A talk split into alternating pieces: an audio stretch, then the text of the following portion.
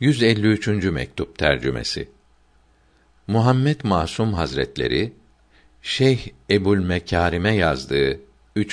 cilt 153. mektupta buyuruyor ki İslam alimi aramak ehli sünnet alimlerinin kitaplarını bulup okumak lazımdır. Geçen her gün çok kıymetlidir. Dünyaya bir daha gelmek yoktur. En büyük nimet sohbettir.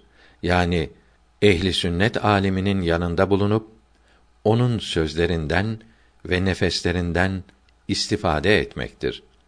Üveys-i Karni Rasulullah'ı çok sevdiği ve gece gündüz ibadet ettiği halde onun yanına kavuşmakla şereflenen eshab-ı kiramın hiçbirinin derecesine eremedi. Akıllı, uyanık bir kimse geçmiş mürşitlerden herhangi birini çok severse, kalbini onun kalbine çevirirse, onun mübarek kalbindeki feyizlerden, bereketlerden bunun kalbine de elbette akar. Çok marifetlere kavuşur. Fakat vilayet derecelerine kavuşmak için sohbet lazımdır.